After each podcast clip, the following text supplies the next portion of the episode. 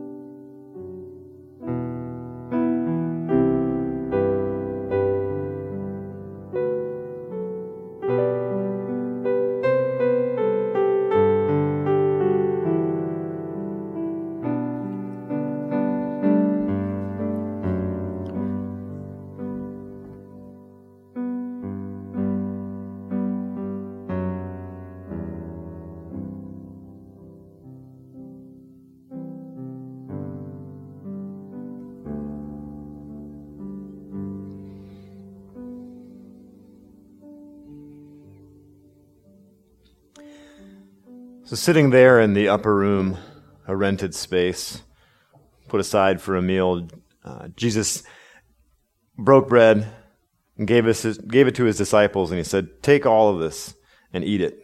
And when you do so, remember me.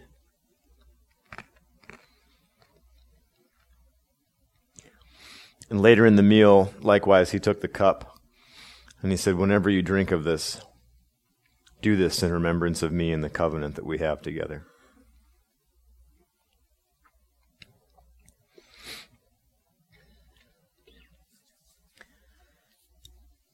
Lord, thank you for the covenant and the way of life that you have brought uh, to this earth and called us into. Pray that this time would be a time that we would remember who you are, what you've done for us, and, and who and what you've called us to be in the world. Amen. If there are any kids, uh, feel free to make your way on over this direction.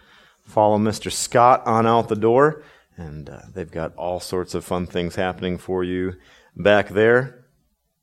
Uh, for the rest of us, if you have your Bibles and want to open up to Ecclesiastes, that's in the Old Testament, um, you know, about halfway through and uh, the whole the whole deal, kind of over there by Proverbs.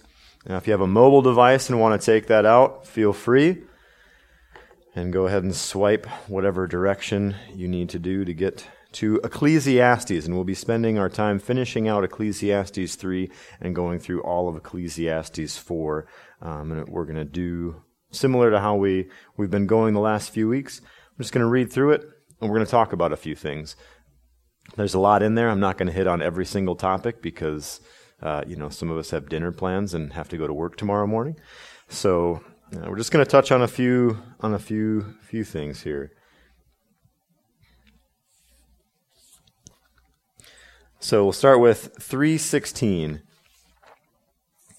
Moreover, I saw under the sun that in the place of justice, even there was wickedness, and in the place of righteousness, even there was wickedness. I said in my heart, God will judge the righteous and the wicked. For there is a time for every matter and for every work. I said in my heart with regard to the children of man that God is testing them, that they may see that they themselves are but beasts. For what happens to the children of man and what happens to the beasts is the same.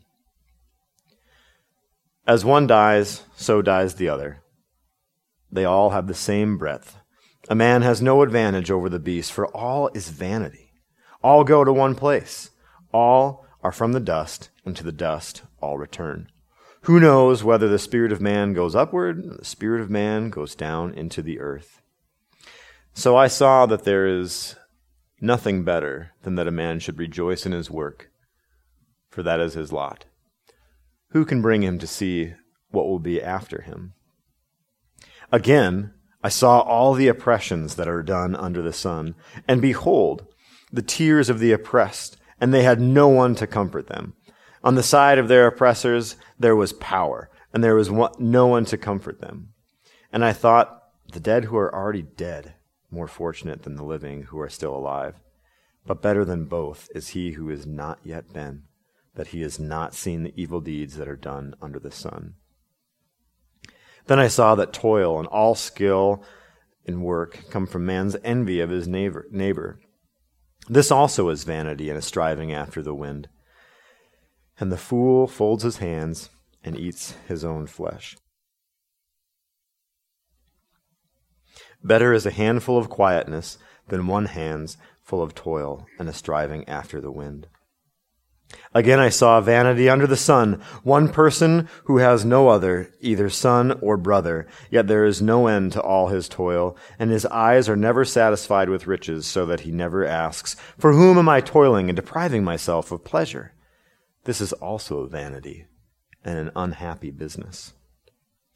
Two are better than one, because they have a good reward for their toil. For if they fall, one will lift up his fellow, but woe to him who is alone when he falls and has not another to lift him up. Again, if two lie together, they keep warm. But how can one keep warm alone?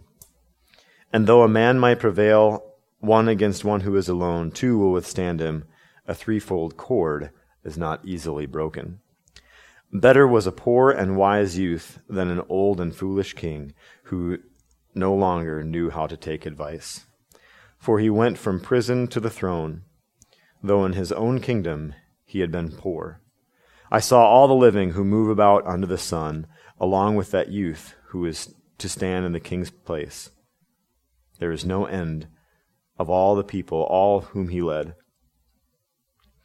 Yet those who come later will not rejoice in him. Surely this is also vanity and a striving after the wind. So here's Solomon kind of continuing on with his really motivational, kind of Tony Robbins style message, isn't it? Right? I mean, just, God, I'm pumped. And while it doesn't come across as this super jovial message, there are really important things that we have to come to terms with and we need to realize and some observations that he's trying to get us to understand so that we can live life well. So as he's t- just to kind of review and, and, see where we're at. In weeks past, we talked about uh, you know it, Bob has kind of set this up earlier in the summer where he talked about the glory and the grandeur and the beauty of God.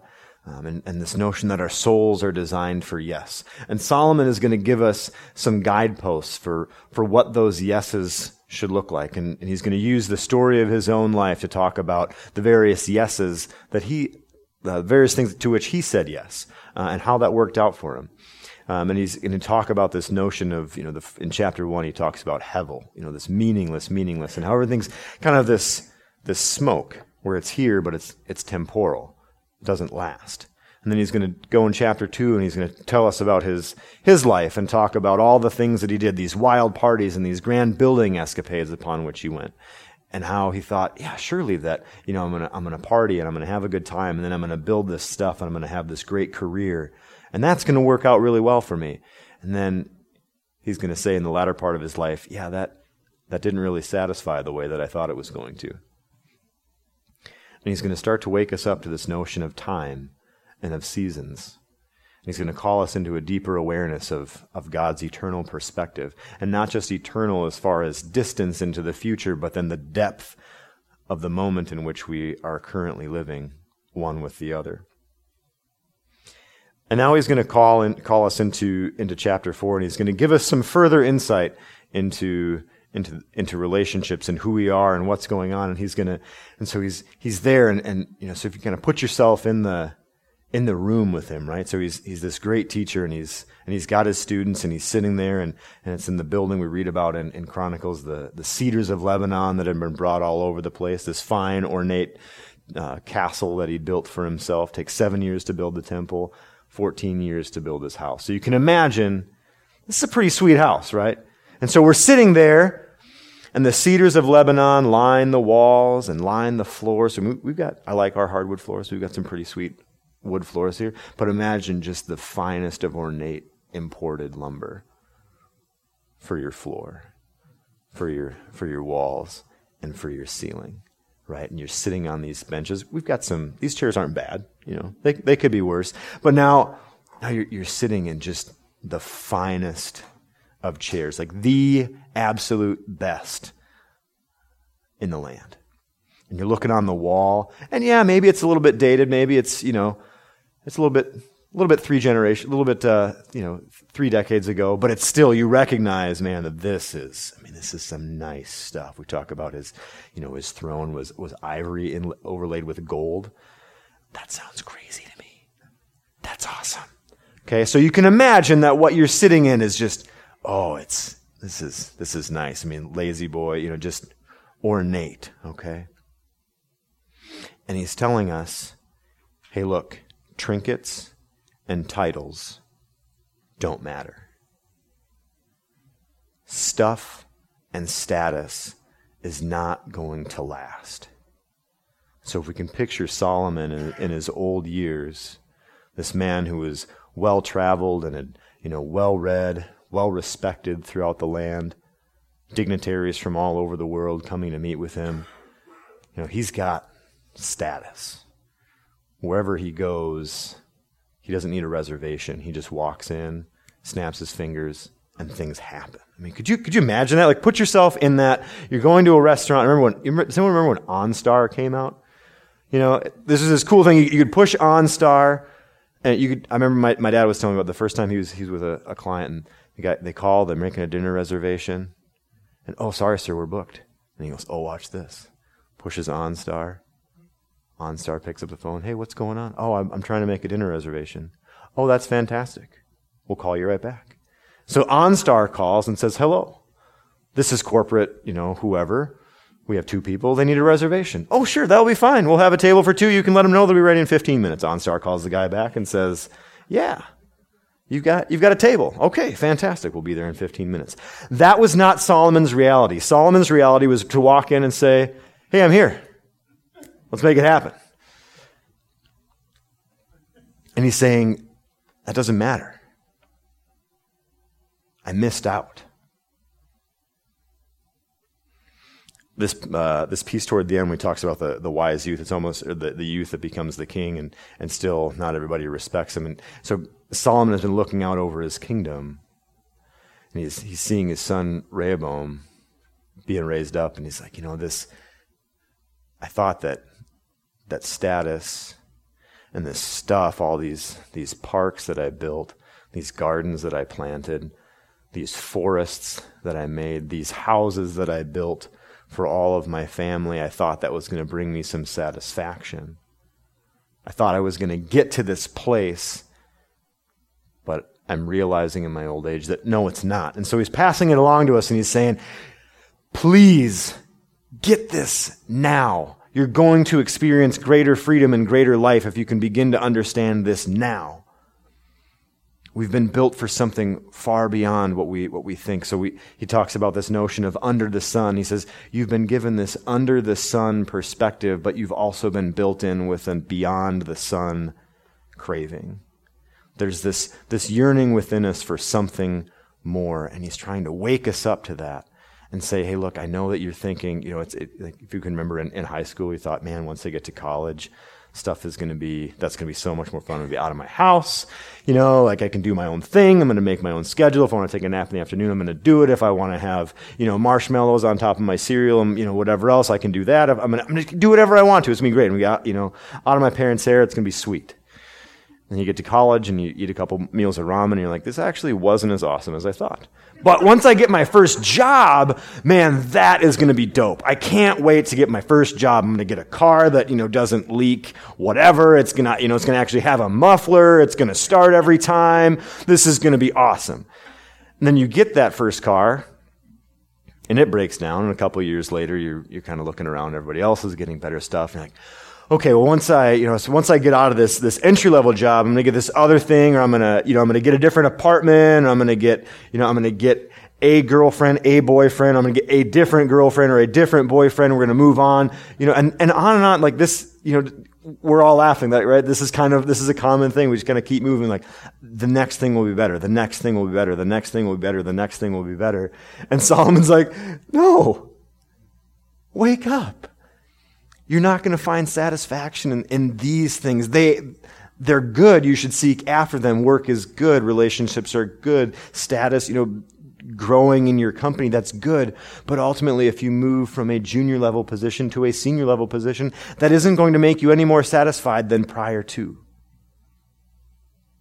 It's like your satisfaction needs to be found not in something under the sun, but in something beyond the sun eternity has been written upon our hearts so that we can look beyond the sun, look beyond this life, and begin to find out what's important. Uh, so we're gonna we're gonna focus in here on uh, chapter four. Let's take a look at at verse nine. Two are better than one, because they have a good reward for their toil. For if they fall, one will lift up his fellow, but woe to him who is alone when he falls and has not another to lift him up. Again, if two lie together, they keep warm. But how can one keep warm alone? And though a man might prevail against one who is alone, two will withstand him. Threefold cord is not quickly broken. Um, I think I've been a groomsman or I've been in wedding parties, I think in like 13 weddings or whatever. So I've heard this verse a few times at weddings. Anyone else heard this verse at weddings? You know, Yeah, and, and it's true. It's great. I love it. You know, and it's usually the, the pastor is going to get up and they're going to say something about how, you know, the two, it's, it's better that you two join together and then that this threefold cord, you know, that's God and the, and the Holy Spirit and Jesus, and they're going to really bind this wedding together. Right? Has anybody else heard that sermon at a wedding? You know, pretty common. True, and pretty common. However, I think it really sells this short. I don't know that Solomon was just thinking about uh, weddings when he talks about this. And as often, you know, what so often happens, I think, in, especially in, in evangelical Christian culture, is we epitomize um, marriage and family, and we forget to to talk about this in the context of of greater relationships, um, because this this verse applies to all of us, regardless of of our relationship status.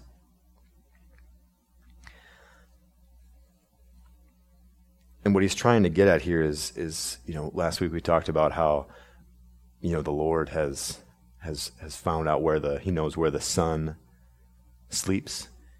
And he talks about how he's you know Psalm 139 talks about how he's walked the depths of the ocean. Or excuse me, Job talks about how he's walked the depths of the ocean. And how he's looking to do the same thing within our hearts. And so Solomon is saying, "Hey, look, I've done the I've done the stuff thing. I've done the status. Okay, I've had all the titles and all the trinkets. But where I missed it was I didn't know any, I, didn't have people that knew me. I had all kinds of women, I had all kinds of kids. The family thing, I had, you know, I had, more family than, than, than most. But there was this, this piece that I missed. I didn't have those, those who knew me well, those who walked with me. One quick kind of a, uh, if you're, if you're ever wondering, you know, how well you, who your friends are, just move. You'll find out really quickly, like who your who your friends are. Has anybody moved and just had people that showed up? Uh, when I was when Megan and I were in Boston, we got to be a part of the community life on campus. And one thing that we would do is we would organize for new students when they showed up. You'd get folks from the building that would come out and help them unload the moving truck. And it was this great thing because you get these people that are just going, they've moved, they've left everything, all their friends and their family, and they've moved across the country. They showed up at this place and they don't know anybody. And then a couple random strangers come out and they help them unpack. Um, and so for us, this is our moving truck when we moved uh, from Boston back to Minnesota. Uh, that is a U-Haul, and as you can see, that is full. Uh, those toolboxes are full. Has anyone ever moved a toolbox before? Right? I don't care if they have wheels or not, they're tough to move. And uh, I was thinking I was going to figure out how to take the drawers out. I had enough guys like, and I was I was thinking, oh, we're gonna we're gonna pack this thing up. Two dudes just picked that thing up and brought it down from our third floor apartment and stuck it in the back of our van. Awesome, awesome. Um, when Megan and I go out of town, we kind of joke about it. and It's really funny. We, you know, we leave and we have a we have a Honda CRV. Doesn't have a lot of cargo space, and for whatever reason, it just takes us forever to pack it up and get out of town. Does anybody else have, share this experience? Like you're trying to leave and you think we don't have that many things. There's only two of us. It should take no problem. How long do you think that took us to do? Three hours. We packed that entire thing, cleaned our entire apartment in three hours. Why? We had a bunch of friends who showed up and they were just like, yeah, we, we, we love you, we care about you, and want to send you off well. What can we do for you? So we had like 10 dudes that just showed up and were like, we're going to pick stuff up and move it. And everything just went from our apartment into the truck. And then I came up, uh, I think I, I about cried both times that we moved. Uh, when we were leaving our apartment in Bemidji to head out to Boston, I was really nervous because I, you know, we'd we didn't know anybody out there. Um, we found out that we knew a few people, but you know, we we left this really great community, and I thought, why are we leaving friends to go where we don't have friends? And um, so I was, I was, packing up the truck, and I went up thinking, okay, now I got to go up and I've got to clean, I got to clean the apartment. Right, like that's pretty much the worst part about moving is you've got to do that deep clean, especially if you're renting and you want to get that damage deposit back. And I showed up, and some friends of ours had already pulled out the stove and pulled out the refrigerator and they'd wiped stuff from before we were there off the walls and had scrubbed down the walls, the floors, the countertops, in the furthest part of the room and had come all the way back to the entryway. And when I walked in to help out cleaning, they said, Wait, you can't go any further. We've cleaned everything else. And I just went, Man, you guys are awesome. We got a call from our landlord a little while later. He's like, "Did you do improvements on the on the place?" kind of. Our friends did. You know, and so and and that's I mean, obviously that's you know, this is just kind of tapping into this this notion of friendship. You know, and, and it's easy, I think sometimes we, we look at friendship and we go, okay, yeah, that's that's cool. You get a bunch of people that get together and they and they move they move you. That's that's one thing and I think in also to kind of go along one of the things we suffer from in the uh, in, in evangelical Christian circles is this this notion of friendship that's a little bit of a facade. Like sometimes we we feel it, and it's like, gosh, there you know there's you know ah, eh, I don't know, like maybe we're friends, maybe we're not, you know, and we kind of look as though we've got all of our ducks in a row. And the true friend is the one that helps you find your ducks. when everything has kind of gone awry and gone a little bit crazy and you don't know which end is up. And that's what Solomon's saying. He's like, you know, pursue those types of relationships. Said a little bit differently, there's this guy named Aelred of Rievaulx, and he ran this uh, he ran this monastery in Europe. I can't remember when, and uh, I think we have a picture of him. Maybe, yeah, pretty good looking dude. And he wrote a bunch of stuff about friendship, and he said, and he, he warned people against relationships that were, were just for that were just for pleasure, you know, or out there for material gain. You know, so Solomon has this thing where he goes out and he and he has this he has this fun, right? He's got a ton of fun, and he goes out and he and he, and he builds all these things. And Aelred says, "Hey, watch out for people who are just in it for that." And then he goes on to say that a, a true friend is the guardian of love. I love this notion of of the guardian of love, the person that that builds in, you know, like relationships don't just happen, friendships don't just occur. And I started to wonder, what would it look like? You know, Solomon he goes on this endeavor, and he's telling his his pupils, you know, we're back in that in that room, and he's telling his pupils about about these these escapades that he went on, and I wonder what it would look like if Solomon would have taken that same energy and that same intentionality into his relationships, into his friends, and, and, and said, hey, you know, these people that I have around me, what would it have been like? What would it have been like for him? What would his experience have been? And with this notion of meaninglessness and vanity, what would that, how would that have, have played out? And so he's going to give us a couple tips in our friendship and in our lives. But he's going to give us this direction. He's going to give us, he's going to, he's going to ask us, pose a couple questions in our relationships. And he's going to, and he's going to say, what's, what's going to allow you to do this? How are you going to pursue these, these kingdom relationships? And he's going to warn us and he's going to say, hey, look, some of you are going to go out and you're going to work and you're going to work and you're going to work, much like Solomon did. And he's going to, he's like, eventually you're going to find yourself lacking. You're going to find that it wasn't sufficient. Don't get hung up on the work. Get hung up on the people. Get hung up on the kingdom of, of God, this way of life that Jesus is calling us to. And look for people and relationships that are going to foster that and bring that about. And then he also says there's others of you who are going to say, yeah, this life is meaningless, and you're just going to fold your hands and just say, whatever. I'm just, we're just going to let this go by. He's going to say, watch out for those people because they're dangerous too, and they're not going to engage.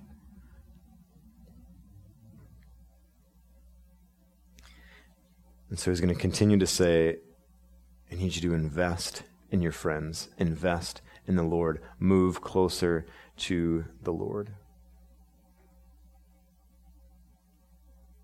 And he's saying that our satisfaction will be found in communion with God and in Christ centered relationships. And so, as we think about this and we, and we go about uh, loving God and loving people and reaching out to the world and loving one another, what are some of the statuses and the things that we're pursuing? When we lived in Boston, it was had a, a friend of mine who was a pastor in downtown Boston. He said it was always really curious. He'd meet these people that had, had moved from all over the country, some of them all over the world, to come for either the, you know, for a, a great job in the city or to get a great education. And he's say, and they would come in and they would say, "Gosh, you know, I, I, I I'm able to do all these things and I'm having a great time, but I'm, I'm really lonely." And he'd say, well, well, tell me a little bit more about this. Say, oh, yeah, you know, we had a good church, we had this, and, you know, and then I, I moved here for the, he said, well, why, why are you here? He said, well, I came for this job. He said, so, he said, well, didn't, didn't you have a job where you were? Well, yeah, I, I, I wanted a better job. And they said, oh, so you wanted a better job, but then in that trade-off, you, now, now you're lonely. So what would it look like for you to go back to that place where, where you were known? Where you had relational history, where you had people who saw your blind spots and walked with you in those and called them and said, "Hey, yeah, this is this is where you're coming from. This is that threefold cord." He said, "Because right now you're you're just walking by yourself, and that that is lonely. That isn't how we were designed." And, and he'd often tell these these people, "Yeah, I'm I'm really sorry that that's your experience right now. That's that wasn't how you were designed. That wasn't how we were created. And you start to ask some things about what would it look like to walk with one another? And what does it look like to have Christ as the center of your relationships? And so I wonder for us here in Communitas, what would it look like for us to make choices with our life that would reflect less about getting more or better things or getting a bigger or greater title and start to build a deeper, wider, and greater church. And build the kingdom of God that, that Christ so often talked about. What would it look like to pursue that? What things would we have to begin to lay down? What sacrifices are we unwilling to make that may reveal our own selfishness? And who do we have in our lives that we allow to speak into the depth of our soul? Both to confront these deep roots that we've that we've allowed to, to be laid, but also to speak into the deep pain and the deep wounds and to begin to bring that healing. So, in our own lives, what titles and trinkets are we pursuing that keep us from the Lord? What stuff and status prevents us from walking in the fullness and keeps us bound beneath the sun when the Lord is calling us to something beyond the sun.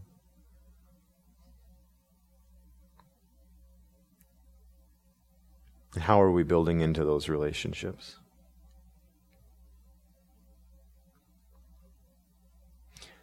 And can we imagine for just one moment that we're sitting in that room with Solomon instead of, you know, and, and to be able to say back, no, that's like I'm sorry that that's your that was your experience, but we've been called to something greater. What would it look like to, you know, for us to walk out of that and and and take these warnings and really heed it and take it to heart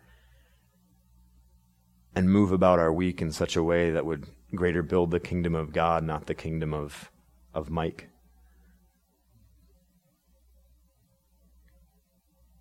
And what if our identity didn't come in the things that we owned or the titles that we had, or the positions we held, or our relationship status here on this earth, but rather our relationship status beyond the sun.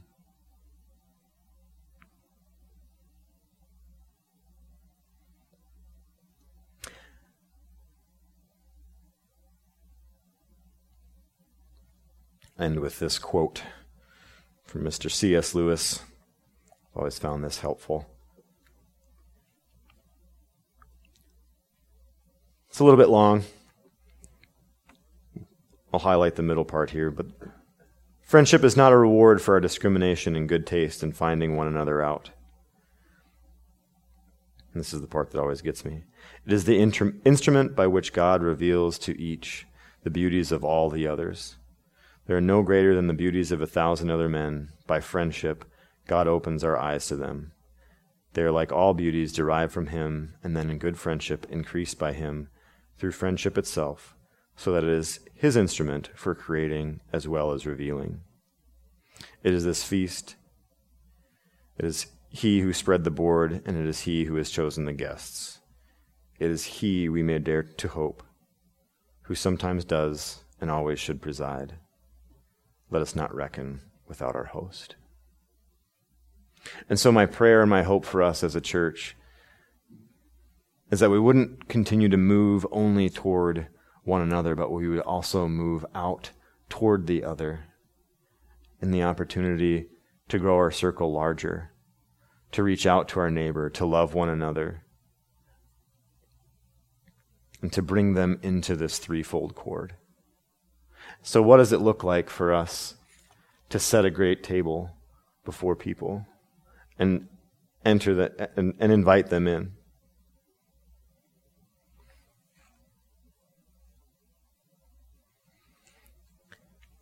Heavenly Father, thank you for the example that you've set for us for relationship. Being one who was known and known by others, and who knew others and continued to call them to become more like you. Lord, we thank you that by your Spirit we're able to have communion and deep relationships and walk in wholeness with others, and that you haven't designed this, this journey to be one that's alone. Lord, we thank you that you have given us souls which are designed for yes.